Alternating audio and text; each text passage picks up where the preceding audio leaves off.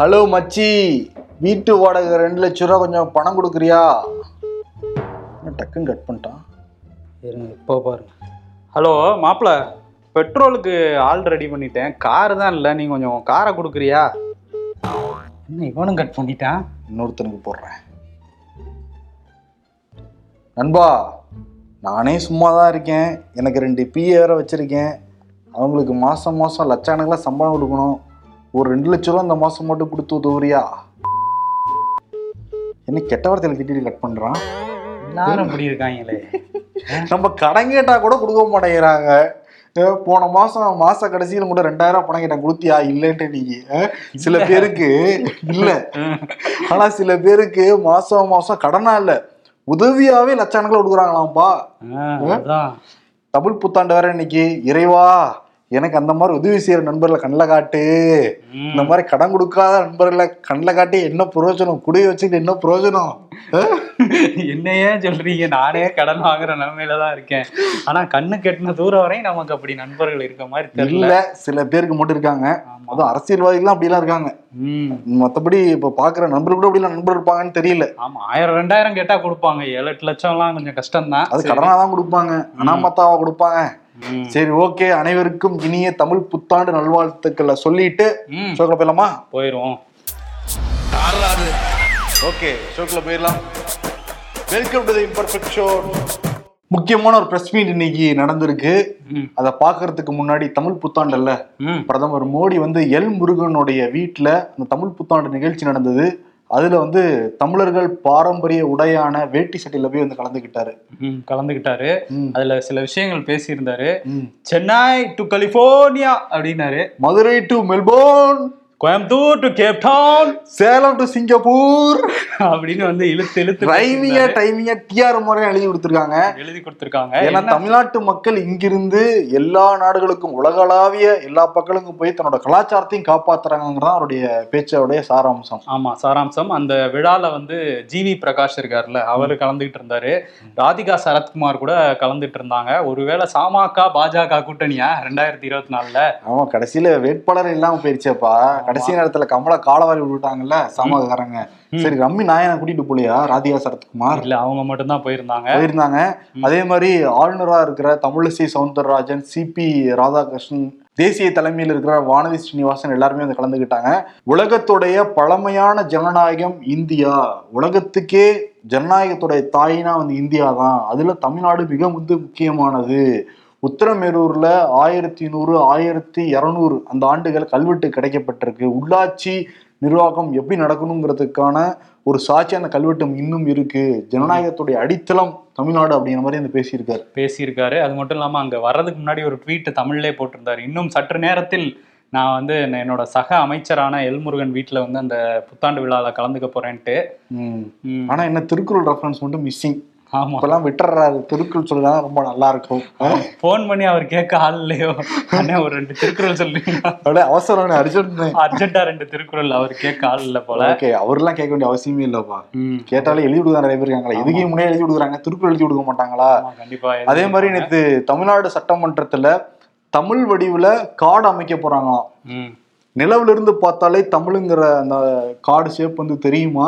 நேற்று சுற்றுச்சூழல் துறை அமைச்சர் மெய்யநாதன் வந்து சொல்லியிருக்காரு. ஒரு மாதிரி காடு அமைக்க போறோம் நூறு ஏக்கர்ல அப்படின்னு சொல்லியிருக்காரு. சொல்லியிருக்காரு. ஒரு பெருமையான விஷயம்தான். பெருமையான ஆனா விஷயம் தான் ஆனா காடு அமைக்கலாம் ஓகே. மாதிரி காடு தமிழ் காடு சர்ச்சையா வந்து பிஜேபி வரவங்க பேசிட்டு இருக்காங்கப்பா அதான் இப்ப நான் சொல்றேன். ஓகே தமிழ் மூணுல இருந்து தமிழ் தெரிஞ்சா நல்லது தானே மூணுக்கு எப்படி போறது? எலன் மஸ்கிட்ட கேட்பாங்களோ? மூணுக்கு கொண்டு போய் காட்டிட்டு வாங்க எல்லாரும் கேட்பான் அவர்கிட்ட. உதவி செய்யுங்க. ஆமா. ஆனா வந்து காடுகளுக்கு எந்த பாதிப்பும் இல்லாம இதை ஆக்குனாங்கன்னா வந்து வரவேற்கக்கூடிய ஒரு விஷயமா இருக்கும். அதை நம்ம வரும் நாட்கள்ல பார்ப்போம் எப்படி பண்ண போறாங்கங்கிறத. அப்புறம் நோட்லாம் எடுக்கிறீங்க? பவர் பாயிண்ட் போடுற அளவுக்கு நம்ம வசதி இல்ல. பவர் பாயிண்ட் தான் ட்ரெண்டு சரி எக்ஸல் ஷீட் போட்டுக்கலாமே. சரி ஓகே அதுக்கு வசதி இல்லப்பா. நண்பர்கள் யாராவது உதவுனாங்கன்னா பவர் பாயிண்ட் வந்து போடலாம். சரி ஓகே சொல்லுங்க. சரி ஜனநாயக சீர்திருத்தத்துக்கான கூட்டமைப்பு ஏடிஆர். அடிக்கடி பல தரவுகள்லாம் வெளியிடுவாங்க. வேட்பாளருடைய சுத்துவரம் எவ்வளோ எவ்வளோ பேர் அதில் அக்யூஸ்டு எவ்வளோ பேர் மேலே வன்கொடுமை பிரிவுகள்லாம் வர வழக்கு இருக்கு. அதே மாதிரி கட்சிகளுடைய சொத்து விவரம் எவ்வளோ எந்த கட்சி அதிகமாக வச்சிருக்காங்க அப்படிலாம் வெளியிடுவாங்க. நேற்று என்ன வெளியிட்டு இருந்தாங்கன்னா முதல்வர்கள் பட்டியலை வெளியிட்டுட்டு இதில் யார் அதிகமாக சுத்த வச்சுருக்காங்கிறத வெளியிட்டு இருந்தாங்க முப்பது பட்டியல் முப்பது பேர் கொண்ட பட்டியல் அது. முப்பதாவது இடம் பிடிச்சது யார்?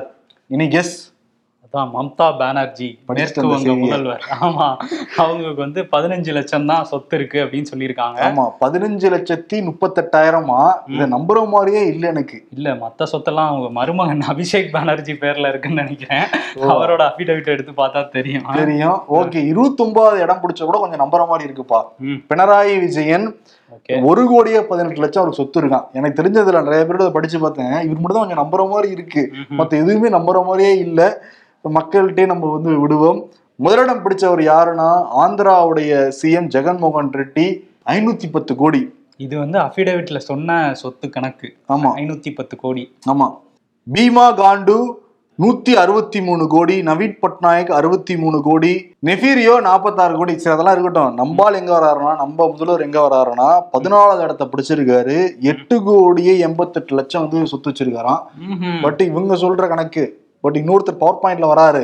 அது வரும் பின்னாடி. அது பின்னாடி வரும். இதெல்லாம் சொல்லியிருக்காங்க. வழக்குகளும் சொல்லியிருக்காங்க. அதுல முதல் இடத்துல வந்து சந்திரசேகர் ராவ் இருக்காரு. அறுபத்தி நாலு வழக்குகள் அவர் மேல இருக்கான். ரெண்டாவது இடத்துல வந்து தமிழ்நாடோட முதலமைச்சர் ஸ்டாலின் இருக்காரு. அவர் மேல நாற்பத்தேழு வழக்குகள் இருக்கு. இது எல்லாமே அபிடவிட்டோட தரவுகளை வச்சு ஏடிஆர் வெளியிட்ட தரவுகள் தான் இது எல்லாமே. ராகுல் காந்தி அந்த வழக்கு நடந்துகிட்டு இருக்கு குஜராத்ல இருபதாம் தேதி தீர்ப்பு வந்து கொடுக்க போறதா சொல்றாங்க அந்த வழக்குல. பட் ராகுல் காந்தி தரப்புல இருந்து ரொம்ப ஸ்ட்ராங்கான வாதங்கள்லாம் முன் வச்சிருக்காங்க ஏன்னா கேஸ் போட்டவர் பாதிக்கப்பட்டவரே கிடையாது.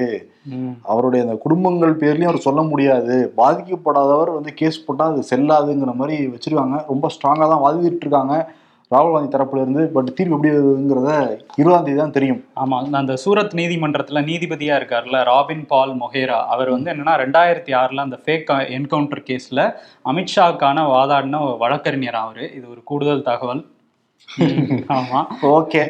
இன்னொரு பக்கம் தீர்ப்பு வந்து எப்படி வரும்னு இப்ப சொல்றியா? தீர்ப்பு எப்படி வரும்னு சொல்லல. அது கூடுதல் தகவலா ஒரு தகவல் இருந்ததுன்னு சொன்னேன்.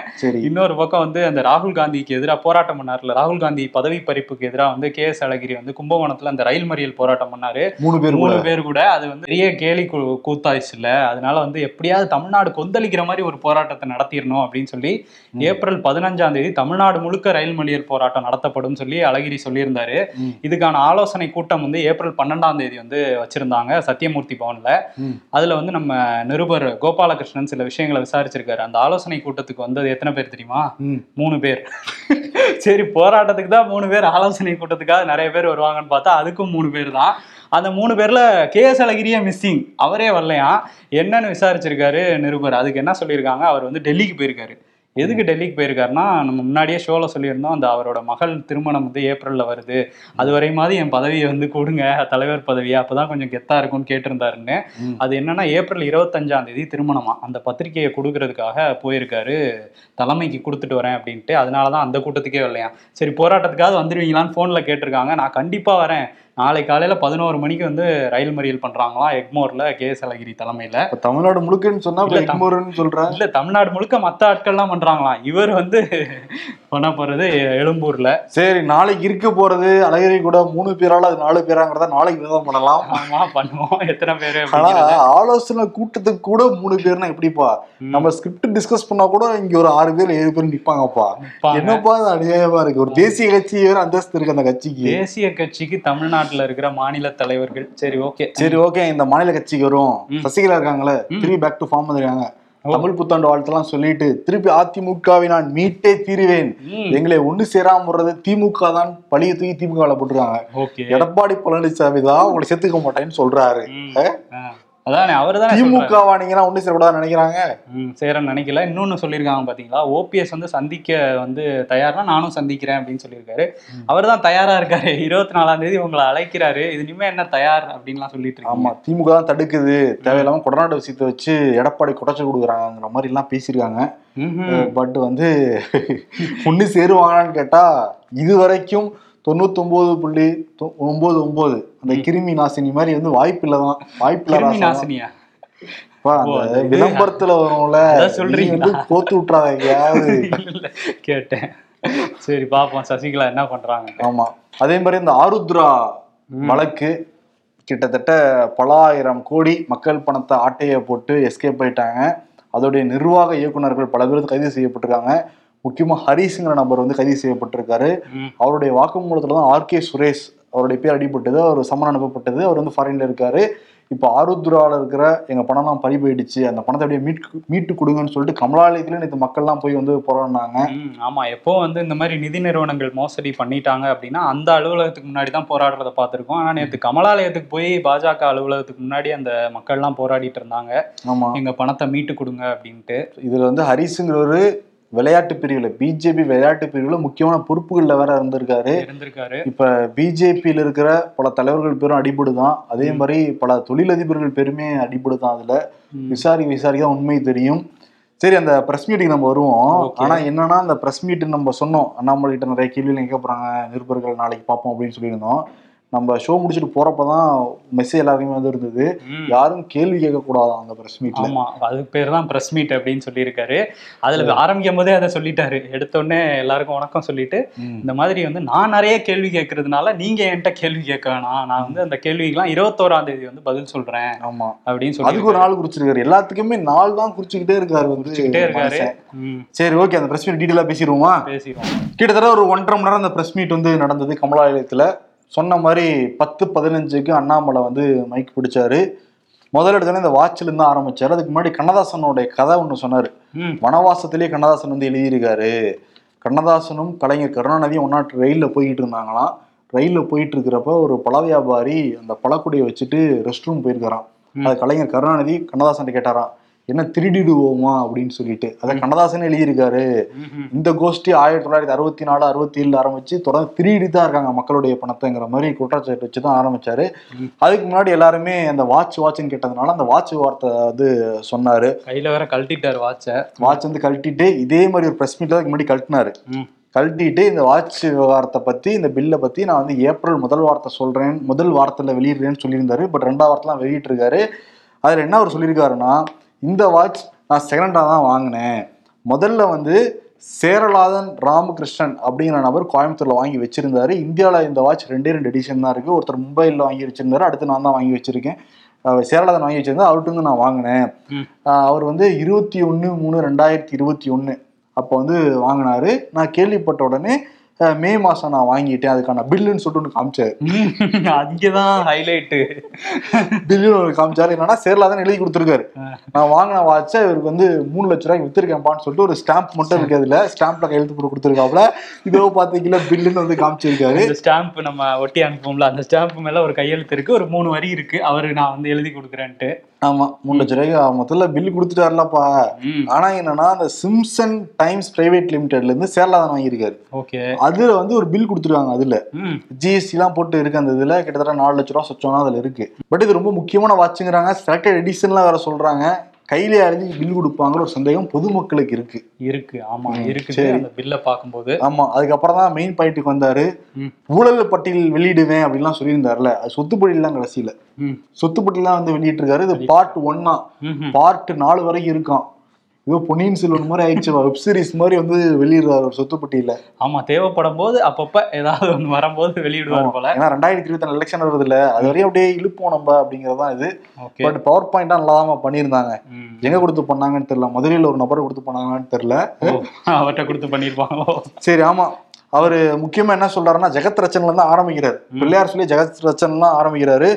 ஜெகத் ரச்சனுடைய ஆக்சுவல் சொத்து மதிப்பு ஐம்பதாயிரத்தி இருநூத்தி பன்னெண்டு கோடி.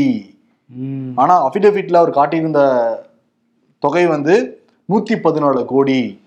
இந்த சொல்றாரு. அப்புறம் ஏவாவேலு வந்து ஐயாயிரத்தி நானூத்தி நாற்பத்தி ரெண்டு கோடி. அபிடவிட்ல இருபத்தி மூணு கோடி காட்டியிருந்தாரு. கே நேருவுடைய சொத்து மதிப்பு ரெண்டாயிரத்தி நானூத்தி தொண்ணூத்தஞ்சு கோடி அப்படின்னு சொல்றாரு. கனிமொழியோட சொத்து மதிப்பு வந்து எட்நூத்தி முப்பது கோடி. அவங்க அஃபிடவிட்ல காமிச்சிருந்தது முப்பது கோடி. ஆமா கலாநிதி மாறனுடைய சொத்து மதிப்பு பன்னெண்டாயிரத்தி நானூத்தி ஐம்பது கோடின்னு சொல்றாரு. அதே மாதிரி டிஆர் பாலுவுடைய சொத்து மதிப்பு பத்தாயிரத்தி எட்நூத்தி பதினாலு கோடி அபிடவிட் இருபது கோடி தான் காமிச்சிருக்காருன்னு சொல்லியிருக்காரு. கதிர் ஆனந்த் வந்து ஐநூத்தி எழுவத்தொன்பது கோடி ஆனா அஃபிடவிட்ல ஐம்பத்தெட்டு கோடி தான் காமிச்சிருக்காங்க அப்படின்னு சொல்லியிருக்காங்க.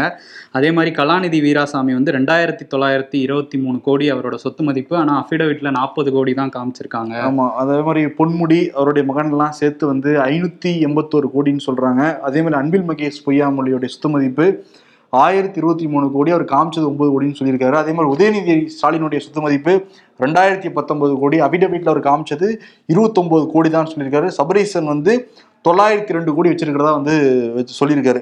இதெல்லாம் சொத்து மதிப்பு தான் வந்து சொல்லியிருக்காரு. பட் ஆதாரங்கள்லாம் அவர் வெளியிட்டு கிடையாது. ஜஸ்ட் ஒரு பவர் பாயிண்ட்ல போட்டு அந்த ஃபேமிலி ட்ரீலாம் வந்து போட்டார். அது எல்லாருக்குமே வந்து தெரியும். நம்ம ஜூனியர் உடன்லேயே வருஷம் வருஷம் பல பேர் வந்து எழுதியிருக்கோம். ம் ஆமா. அதுதான் வந்து எஸ் வி சேகர் என்ன சொல்லியிருக்காருன்னா பழைய புத்தகங்கள் ஆனந்த விகடன் உள்ளிட்ட சில புத்தகங்களை வந்து பாத படிச்ச மாதிரியே இருக்கு. இதெல்லாம் பழசுதாங்கிற மாதிரி கிண்டல் பண்ணியிருக்காரு. ஆமா. மொத்தமா அவர் வந்து டிஎம்கே உடைய மொத்த ப்ராப்பர்ட்டி கட்சியோட சொத்து மதிப்புங்கிறது ஆயிரத்தி நானூத்தி எட்டு கோடின்னு சொல்றாரு. அதே மாதிரி டிஎம்கே அந்த அவங்க நடத்தப்படுற ஸ்கூலுடைய தொகைன்னு பார்க்குறப்ப மூணாயிரத்தி நானூத்தி எழுவத்தி நாலு கோடின்னு சொல்றாரு. அதே மாதிரி யூனிவர்சிட்டிஸ் இந்த டிஎம்கே ஏவாவேலு இவங்கெல்லாம் நடத்துகிற யூனிவர்சிட்டிஸுடைய சொத்து மதிப்பு முப்பத்தி நாலாயிரத்தி நூற்றி எண்பத்தி நாலு கோடின்னு வந்து சொல்லியிருக்காரு. மிக முக்கியமாக அவர் வந்து ரெண்டு குற்றச்சாட்டு வச்சார். ரொம்ப நீளமான ஒரு பேச்சு பட் ரொம்ப அடர்த்தியான பேச்சாக இருந்தால் கூட கண்டென்ட்டாக பார்த்தா பெருசாக கிடையாது. எல்லாமே நம்பர்ஸாக தான் இருந்துச்சு. அதுக்கான ஆதாரங்களாம் அவர் வந்து கொடுத்தா வெளியே வந்து தெரியும். பட் வந்து முக்கியமான குற்றச்சாட்டு என்ன குற்றச்சாட்டுனா இந்த நோபல் பவருக்கு சமீபத்தில் முதல்வர் மு க ஸ்டாலின் வெளிநாடு போய் ஒப்பந்தம் போட்டு வந்தாரு. ஆயிரம் கோடி வரப்போறதா சொல்லியிருந்தாங்க. இந்த நோபல் பவருக்கு முன்னாடி வந்து டைரக்டரா இருந்தவர் ரெண்டாயிரத்தி ஒன்பது டைரக்டரா இருந்தவர் உதயநிதி ஸ்டாலின். அதே மாதிரி ரெண்டாயிரத்தி பதினாலு டைரக்டரா இருந்தவர் அனில் முகேஷ் பொய்யாமொழி. இவங்களுக்கும் தொடர்பு இருக்கு. இது வந்து டிஎம்கேடைய பினாமி நிறுவனங்கிற மாதிரி தான் அவரோட குற்றச்சாட்டு இருந்துச்சு. இன்னொரு குற்றச்சாட்டு முதல்வர் மு க ஸ்டாலின் மேலேயே வச்சிருந்தாரு. அவர் தான் ஏவன் குற்றவாளிங்கிறதை வேற சொல்லியிருந்தாரு. ஆமா அது என்னன்னா அந்த மெட்ரோ ரெண்டாயிரத்தி ஆறு பதினொன்னுல வந்து மெட்ரோ ப்ராஜெக்ட்ஸுக்கான ஒப்புதலுக்கு வந்து லஞ்சம் வாங்கியிருக்காரு இருநூறு கோடி ரூபாய் அப்படின்னு சொல்லி முதலமைச்சர் மேலே குற்றச்சாட்டு வச்சிருக்காரு. ஆமா மொத்தம் அதோடைய ப்ராஜெக்ட் மதிப்பு சென்னை மெட்ரோ ஃபேஸ் ஒன் மொத்த ப்ராஜெக்ட் மதிப்பு வந்து பதினாறாயிரத்தி அறநூறு கோடியாம். அதுல வந்து இந்த ஆறு இவங்க ஆட்சி முடிய போறதுக்கு ஒரு ஆறு மாசம் முன்னாடி டெண்டர்லாம் விடுறாங்க. அதுல மத்திய அரசு பங்கு இருக்கு மாநில அரசு பங்கு இருக்கு. வெளிநாடுகள்ல இருந்து வங்கிகள்ல இருந்து உதவியெல்லாம் வாங்குறாங்க. அதுல மூன்று நிறுவனங்கள் வந்து அந்த ஏலம்லாம் எடுக்க வராங்க. அதுல ஆல்ஸ்டம்ங்கிற நிறுவனம் வந்து கடைசியில டிக் ஆகுது. அவங்க வந்து இரநூறு கோடி அந்த தேர்தலுக்காக லஞ்சமா கொடுத்துருக்காங்க. முதல்வர் மு க ஸ்டாலின் அப்ப இருந்து கருணாநிதி தான். ம். ஆனா வாங்கினது இவரு தான் அப்படிங்கிறது தான் சொல்லியிருக்காரு. பட் ஆதாரங்கள் எதுவுமே அண்ணாமலை வெளியிடல. வெளியிடல. இரநூறு கோடி ரூபான்னு சொல்லியிருக்காரு. அதுல சிபிஐ கிட்ட நானே கம்ப்ளைண்ட் கொடுக்க போறேன் இந்த விவகாரத்துல அப்படின்னும் சொல்லியிருக்காரு அண்ணாமலை. ஆமா. ம். மொத்தத்துல முதல்வர் மேல ஒரு லஞ்ச புகார் வந்து சுமத்தியிருக்காரு இந்த ஒட்டுமொத்த இந்த பிரஸ் மீட்ல ரஷ்மி. இன்னொன்னு பில்லு வந்து வெளியிட்டிருக்காரு. கையில எழுதின பில் அது. ஆமா இருந்தா கூட ஒன்பது ஆண்டுகள் வந்து பிஜேபி ஆட்சி தான் இருந்தது. இவ்வளவு அதாவது மணி லாண்டரிங்லாம் பண்ணியிருக்காங்க. இருநூறு கோடி லஞ்சம் வாங்கியிருக்காங்க அப்படிங்கிற குற்றச்சாட்டுலாம் இருக்கு. இந்த வெஸ்ட் பேக்லாம் சொல்லி சொல்றாரு. இங்கிலாந்துல வந்து ஒரே இடத்துல வந்து ரெண்டு கம்பெனி நடத்திருக்காங்க எல்லாம் குற்றச்சாட்டு வைக்கிறாரு. சபரிசன் மேல எல்லாம் வைக்கிறாரு அவரு. பட் எதுக்குமே தகுந்த ஆதாரம் கொடுத்தா மட்டும்தான் மக்கள் வந்து ஏத்துப்பாங்க. ஏத்துப்பாங்க. ஆனா ஒன்பது ஆண்டுகள் பிஜேபி ஆட்சியில ஊழலை ஒழிச்சிருக்கோம் ஊழலுக்கு எதிராக நடவடிக்கை எடுக்கிறோம் அப்படின்னு பிரதமரே சொல்லியிருந்தாரு. ம். ஆனா இந்த ஊழல்கள் இந்த மணி லாண்டரிங்லாம் இதுவரையும் எந்த நடவடிக்கை எடுக்கல. இப்பதான் அந்த இருநூறு கோடிக்கு இவர் தான் சிபிஐல புகார் கொடுக்க போறேன்னு சொல்லியிருக்காரு. அந்த கேள்வியும் வருது. அதேதான். இப்ப என்னன்னா அவரே ஆரம்பிக்கிறதா தான் வந்து ஆரம்பிக்கிறாரு. என் பில்லு வந்து கேட்டாங்க. அதுக்கப்புறம் தான் இவங்களோடதெல்லாம் தோண்ட ஆரம்பிச்சேன் அப்படிங்கிறாரு. அப்ப என்ன அர்த்தம் அவருக்கு? என்கிட்ட தான். என்கிட்ட நீங்க பில்ல கேக்குறீங்களா எல்லாத்தையும் நான் வெளியிடுறேன் பாரு அப்படிங்கிற மாதிரி தான் அவருடைய நோக்கம் இருக்கு. ஆமா மக்களுக்காக வந்து இந்த சொத்து பட்டியல் உங்களோட பணத்தை சூறையாடுறாங்கங்கிறதுக்காக வெளியிட்ட மாதிரி இல்ல. என் பில்ல கேட்டீங்கல்ல நான் உங்களை தோன்றேன்னு தான் அதுவரே சொல்லியிருக்காரு அதே மாதிரி ஜூனியர் விடனை பத்தி ரெண்டு இடங்கள்ல அவர் குறிப்பிட்டாரு. இந்த ஆருத்ரா கேஸ் நானே போலீஸா இருந்திருக்கேன்.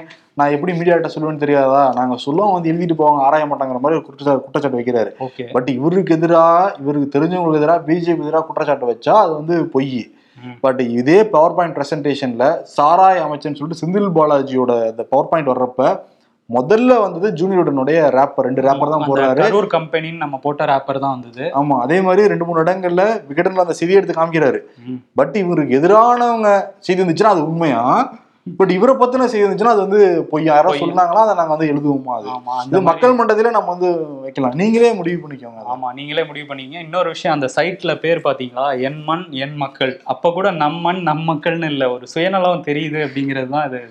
நம்ம புரிஞ்சுக்க முடியுது. ஆமா ஆமத்துல டிஎம்கே உடைய மொத்த சொத்து மதிப்புங்கிறது இந்த பார்ட் ஒன்ல அவர் சொல்லியிருக்காரு. ஒரு லட்சத்தி முப்பத்தி நாலாயிரத்தி சம்திங் கோடி. ஒரு லட்சத்தி முப்பத்தி நாலாயிரம் கோடி வச்சிருக்காங்களாம்ப்பா அவங்க. இதுல என்னன்னா ஏடிஎம்கேயோட ஊழல் பட்டியலும் நான் வெளியிடுவேன் இருக்காப்ல அங்கதான் வச்சாப்ல ஒரு செக்கு அதுதான் சாமாகாவோட கூட்டணி போறாங்க போல.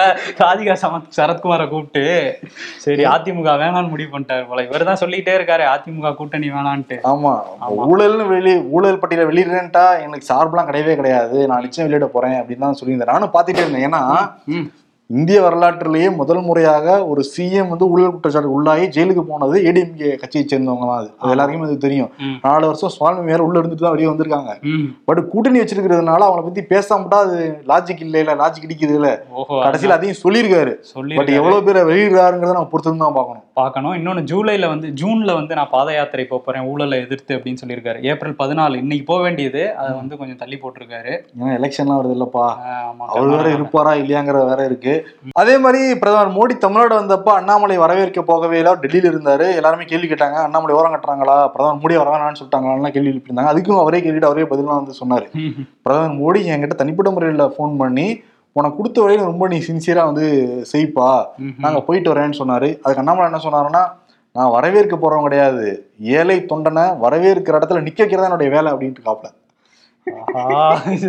சரி. நீ எதுக்கு சந்தேகமா பார்த்தேனே பிரதமர் மோடி இவருக்கு ஃபோன் பண்ணி பர்சனலா சொன்னாருன்னு சொன்னீங்கல்ல. அதுதான் கொஞ்சம் லைட்டா பார்த்தேன். மூணு பிஏ வச்சிருக்காரு. மோடியோட பிஏ கூட இவரோட பிஏட்ட சொல்லியிருக்கலாம். ஓ அந்த பிஏட்ட சொன்னாலே அவர்கிட்ட சொன்ன மாதிரி தானே? அந்த மாதிரி தான் அந்த மாதிரி அவர் சொல்லியிருக்காரு. ஆனா வந்து அவரே கேள்வி கேட்டு அவரே சில பதில்கள் சொன்னாரே தவிர நிருபர்கள் வந்து கேள்விக்கு நான் இருபத்தோராம் தேதி இல்லைன்னா இருபதாம் தேதி பதில் சொல்றேன் அப்படின்னு சொல்லியிருக்காரு. சொல்லியிருக்காரு. ஆனா திமுக இன்னைக்கு வந்து பதில் சொல்லியிருக்காங்க. துரைமுருகன் வந்து அரசியல் இதெல்லாம் சாதாரணப்பா குற்றச்சாட்டு வைக்க தானே செய்வாங்க? எதிர்கட்சியா இருந்தா? இதெல்லாம் அரசியல் ஸ்டண்ட் தான் அப்படின்னு ஒரு வரியில கடந்து போயிட்டாரு. ஆர் எஸ் பாரதி வந்து விரிவாவே பிரஸ் மீட் கொடுத்திருக்காரு. யார் யார் மேல அண்ணாமலை வந்து குற்றம் சுமத்தினாரோ அவங்க எல்லாம் வந்து தனிப்பட்ட முறையில் நடவடிக்கை எடுப்பாங்க சட்ட ரீதியா அப்படின்னு சொல்லியிருக்காரு. இனிமே நீதிமன்றங்கள் சுற்றுப்பயணம் தான் அவருக்கு அண்ணாமலைக்கு. எல்லா நீதிமன்றத்துக்கும் போயிட்டு வர வேண்டியதான்னு சொல்லியிருக்காரு. அதெல்லாம் வாயை திறந்தா பொய்யா தான் பேசுவார் அண்ணாமலைன்ட்டு ஆர் எஸ் பாரதி சொல்லியிருக்காரு. பட் இவ்வளவு குற்றச்சாட்டுகள் வச்சிருக்காங்க. ஏன்னா அந்த பவர் பாயிண்ட் ஆரம்பிக்கிறப்பவே முதல்வர் கையில அணிஞ்சிருந்த அந்த வாட்ச்ல இருந்து ஆரம்பிச்சிருந்தாரு அவர். அது வந்து ஆரம்ப விலையே ரெண்டு கோடி அப்படிங்கிற மாதிரி தான் சொல்லி ஆரம்பிச்சிருந்தாங்க. ஆமா இன்னொன்னு இவர் வாட்ச் நூத்தி நாற்பத்தி ஏழாவது எடிஷன் சொல்லி ஆஹ், அது ஒரு இடிக்காத மேட்டர் நான் சொல்லணும்னு நினைச்சேன். இவர் முன்னாடி ஒரு பிரஸ் மீட் கொடுத்தாரு. இந்த வாட்ச் பில் கேட்டப்ப. அப்ப என்ன சொன்னாரு? அதே வாட்சை இப்ப கழட்டி பார்த்து இந்த வாட்சோட எடிசன் என்னன்னா நூத்தி நாற்பத்தி ஒன்பதாவது எடிசன் ம். ரஃபேல் அப்படிலாம் சொல்லி குறிப்பிட்டு நான் வாட்சோடைய பில்லை ஏப்ரல் முதல் வாரம் வெளியிடுறேன்னாரு. பட் இப்போ அவர் வெளியிட்டிருக்க பில்லு நூத்தி நாற்பத்தி ஏழாவது. இதுக்கு முன்னாடி நூத்தி நாற்பத்தி ஒன்பதுன்னு சொன்னவரு ஒரு நம்பர் ஸ்கிப் ஆயிடுச்சு எங்கேயோ. ஒருவேளை பில்லு வேற பில்லு தான் கிடைச்சதா? அதை வேற நம்ம ஆராயணும். அந்த பில்லை உட்காந்து ஃபுல்லா டீகோட் பண்ணணும். நிறைய பேர் என்ன ஆரம்பிச்சிட்டாங்களே. ம் நம்மளும் ஆரம்பிச்சிருவோம். ஆனா இனிமேட்டு அண்ணாமலைகிட்ட அந்த கேள்வி கேட்க முடியாது. பில் எங்கன்ட்டு. ஸ்டாம்ப் அஞ்சு ரூபா ஸ்டாம்ப் ஒட்டி. அதுல சைன் போட்டன்ல அதாங்க பில்லுன்ட்டாரு எனக்கு மாத்திட்டாரு அந்த சொத்தை மாத்தி கொடுத்துட்டாரு அப்படிங்கிற மாதிரி. ஓகே பில் கிடைச்சிருச்சு. பட் ஊழல் பட்டியல வெளியிட்டாரா? ம். சொத்து பட்டியல் தான் வெளியிட்டு இருக்காரு அதுல தான் சொல்லியிருக்காருல இரநூறு கோடி லஞ்சம் அதெல்லாம் ஊழல் தானே? ஊழல் தான் பட் இதெல்லாமே சொத்து பட்டியலே வந்து ஊழல்ல வாங்கின காசுல அவங்க சொத்து செத்துருக்காங்கன்னு தான் கு- வச்சிருக்க அவரோட குற்றச்சாட்டு. குற்றச்சாட்டு ம். சரி டிஎம்கே என்ன மாதிரி ரியாக்ஷன் கொடுப்பாங்கன்னு போக போக வந்து தெரியும். மீம்ஸ்குள்ள போயிடலாம். திருச்சி மாநாடு இரண்டாவது தர்ம யுத்தம் முதல் தர்ம யுத்தம் யாருக்கு எதிராக தொடங்குனீங்க? சசிகலாவுக்கு எதிரா? திருச்சி மாநாட்டுக்கு யாரை கூப்பிட போறீங்க? சசிகலாவை.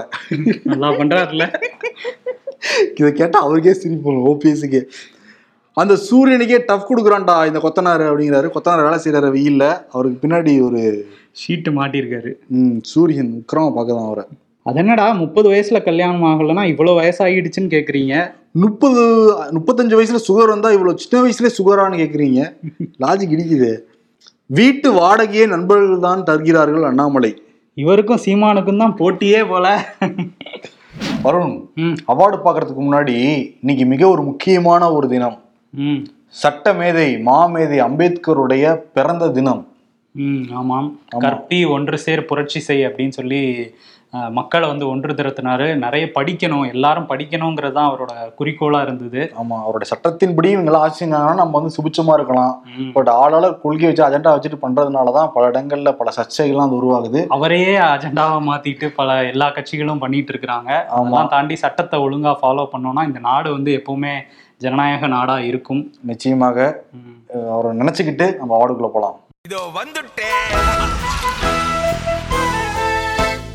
விருது வந்து யாருக்குன்னா இந்த வாட்சுக்கெல்லாம் நான் வந்து பிரிண்டட் பில்லே வச்சிருக்கேன். கையில் எழுதின பில்லாம் இல்ல. பிரிண்டட் பில்லே வச்சிருக்கேன். நான்லாம் பிடிஎஃபே வச்சிருக்கேன். பவர் பாயிண்ட் கூட போடலாம்.